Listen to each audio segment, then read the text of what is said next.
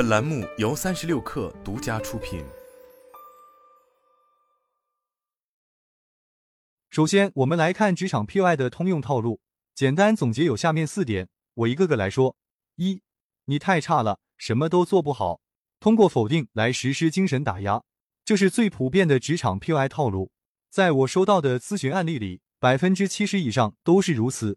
这个套路的核心关键在于不断对下属的工作能力进行否定，以此摧毁对方的信心，让其丧失独立思考能力，从而任领导摆布。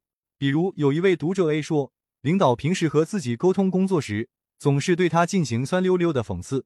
A 在寝室工作的时候，领导也是极尽挖苦之能事。每周开例会的最后一项日程，永远是骂他：“你是个垃圾，愚蠢的猪，你一无是处，你是个笑话，你什么都做不好，你活着就是浪费。”渐渐的，A 在这样的语言暴力下变得浑身紧绷，每天看到领导都战战兢兢。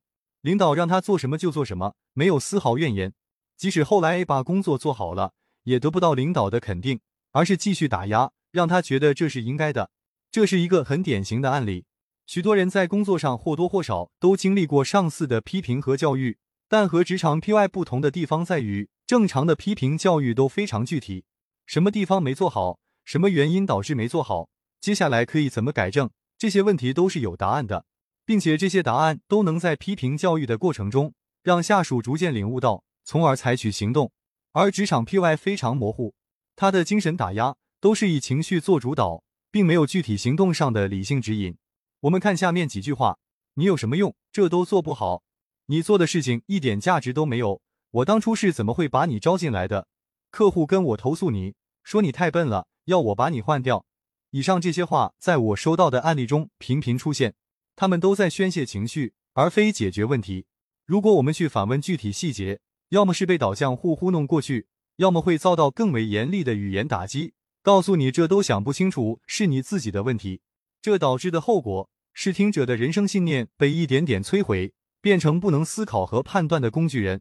有许多人在校期间或之前的公司里都是表现很不错的人，可到了新公司，经历无情的否定和打压，最后精神状态和个人能力都直线下滑，有的甚至发展成抑郁症。长期处于这种精神压迫下，没有人能正常工作，只能对上司唯唯诺诺，从而被操控。越是如此，越不可能做出成绩；越做不出成绩，越是被继续打压，最后变成恶性循环。二，你还年轻，不要想那么多，灌输虚无缥缈的希望，这是第二个职场 PUI 的常见套路。通过不断的望梅止渴来给下属灌输希望，最后达到操纵的目的。比如读者 B 向我讲述了自己的经历：B 在大四期间去了一家知名金融公司实习，实习期间他一直努力工作，加班什么的都是任劳任怨。经过几个月的努力，B 终于得到毕业转正的承诺。可到了转正时间，领导却告诉他公司政策有变动，得晚两个月给他办转正手续。于是 B 又辛苦工作了二个月。等到第二次提出转正申请的时候，领导又故伎重演，告诉他要等到明年才可以转正。这时 B 留了个心眼，开始到外面投简历。没想到这事被他领导知道了，开始给 B 各种画大饼，什么公司很看好你的发展，不要跳槽。转正了，给你加薪，公司有很多大项目会让你参与等等，漂亮话说了很多，但就是不见行动。就这么拖了六个月，B 拿着实习几百块的工资，给领导做了半年的廉价劳动力。等他终于醒悟过来时，领导又告诉他要认清形势，现在年轻不要想那么多，你有缺陷，能找到一个地方上班已经很不错了。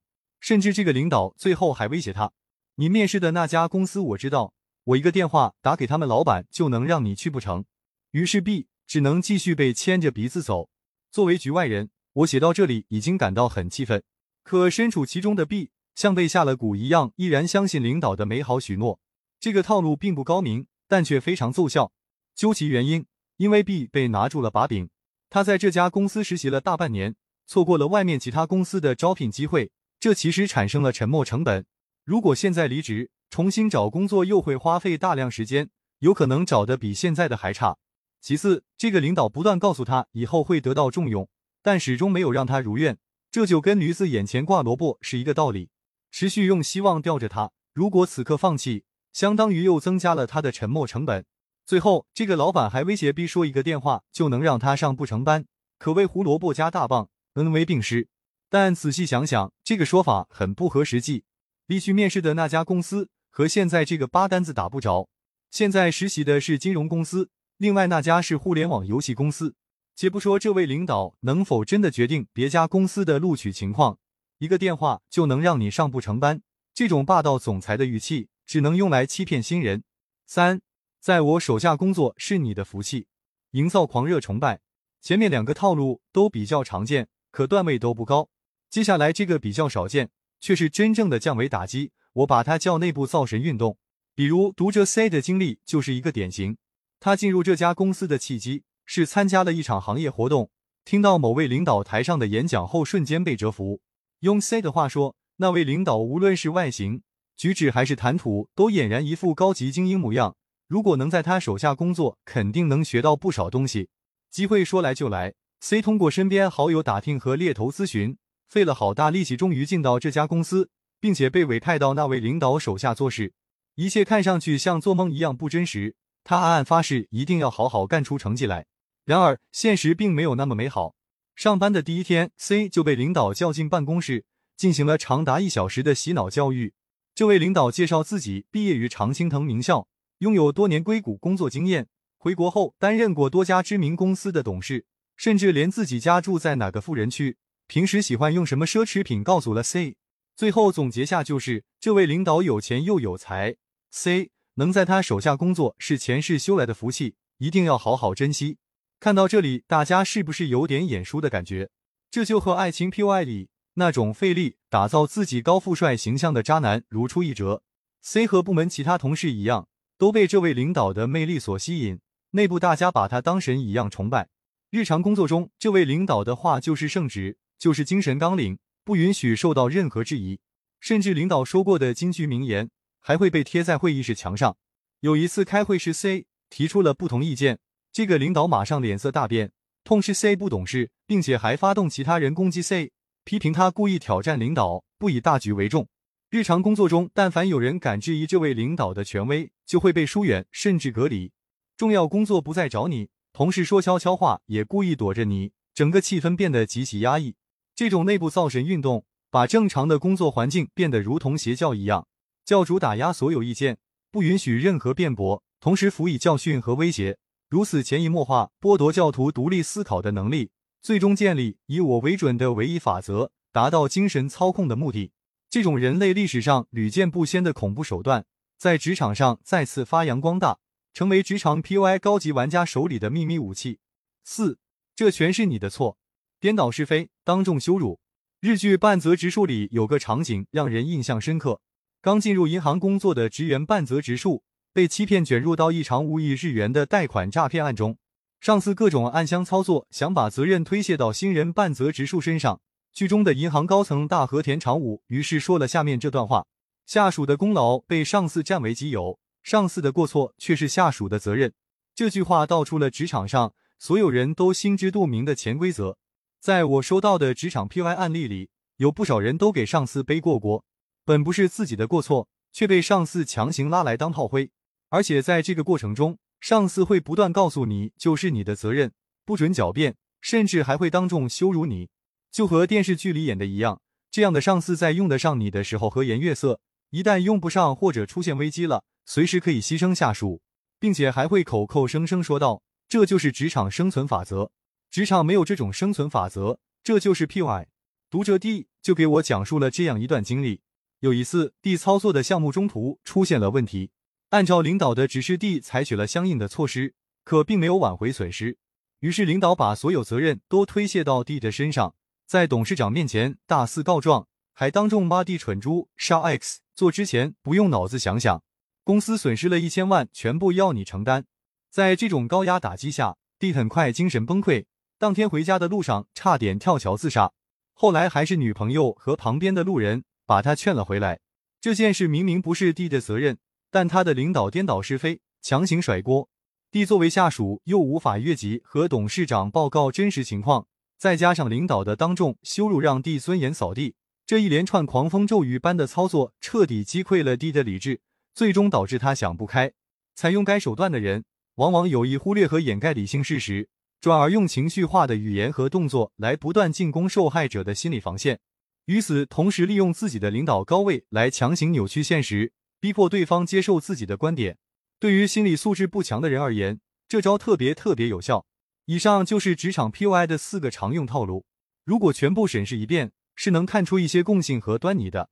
比如强行灌输错误的价值观，通过精神打压来抑制独立思考能力，用职场等级差实行高压统治等等。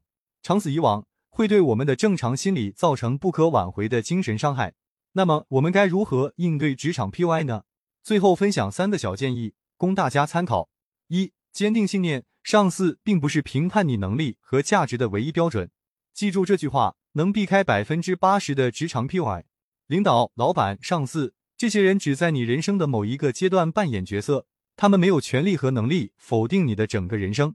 所以，即使他对你否定、嘲讽、谩骂，甚至羞辱，都只能说明他们的人品不怎么样，并不代表你一文不值。尤其警惕那些只有情绪没有细节的辱骂，说你做的不好，说你不够聪明。那么最好他们自己能做得好，自己表现得很聪明。如果他们自己都做不到，也不知道该如何做好，至少在专业能力上，你们的水平是一样的。既然大家都一样，就不要谁瞧不起谁，反而是那些能够给到你具体建议，让你听了马上知道怎么改正的上司，才值得你去追随。二，果断行动，打开自己的信息通路。在许多职场 PUI 的案例里，实施 PUI 的人都有一个共同操作：关闭受害者的信息通路。什么意思呢？他们会有意去屏蔽掉受害者接受其他观点和信息的通道，让受害者最后只能接受自己单方面的信息，听命于自己的安排。比如刻意让其他同事疏远你，也不让你和客户接触，你做的工作到底好不好，对不对？你没有一个判断标准，最后只能听他的。再比如告诉你不要去外面听信别人的话，那都是谎言，只有他是为你好。但是不是谎言，这个并不应该由他来替你决定，你需要根据自己掌握的信息来做出判断。兼听则明，旁听则暗。当你发现有人刻意屏蔽你的信息通路时，一定要警惕。然后勇敢采取行动，打开信息通路，比如拓展自己的职场交际圈，和不同的朋友聊自己的经历，多看看相关的书籍，甚至寻求一些专业咨询帮助，这都能帮你认清楚眼前的这个人到底是为你好，还是想控制你。当观点越多，信息越全面时，你就越能辨别是非，判断出对方的话有没有道理。切莫一个人胡思乱想，学会借助周围人的力量，帮助你走出思维牢笼。记住，你的职场不应该只有一种声音。三、培养勇气，不要害怕辞职。一份工作和你的整个人生比起来，孰轻孰重？根据相关调查显示，一个人一生平均要经历七份工作，跟人生的长河比起来，眼下的工作并非不可替代。未来的道路永远都充满未知的惊喜。所以，当你发现对方开始越过底线，得寸进尺的时候，切莫再忍让。你的忍让只会继续助长对方的气焰。辞职并没有你想象的那么可怕，它只是你拒绝接受不公正待遇的最后选项。我也经历过职场威胁，那时我刚工作不久，因为不服一位老板的决定，被告知他一个电话能让我在上海所有广告公司都找不到工作。他以为这样能让我乖乖听话，但我依然果断辞职。后来事实证明，他并没有那么神通广大。世界那么大，他也只是一个给人打工的普通人。对于那些喜欢给自己树立神话人设的领导，我们要在心里默默把他拉下神坛，记住他也是家里上有老下有小，他年轻时也可能和你一样什么都不懂，他能做你领导，只是因为经验比你丰富，你能向他学习的只有技能和经验，除了工作以外，大家都是生活中的普通人，心理地位一旦拉平齐，你就不会过高仰视他，更不会被 PUI。以上就是今天的内容，这应该是我公众号写过最长的一篇文章，希望这些文字没有白费。能够对各位遭遇过或者正在遭遇职场 PUI 的朋友有一些帮助。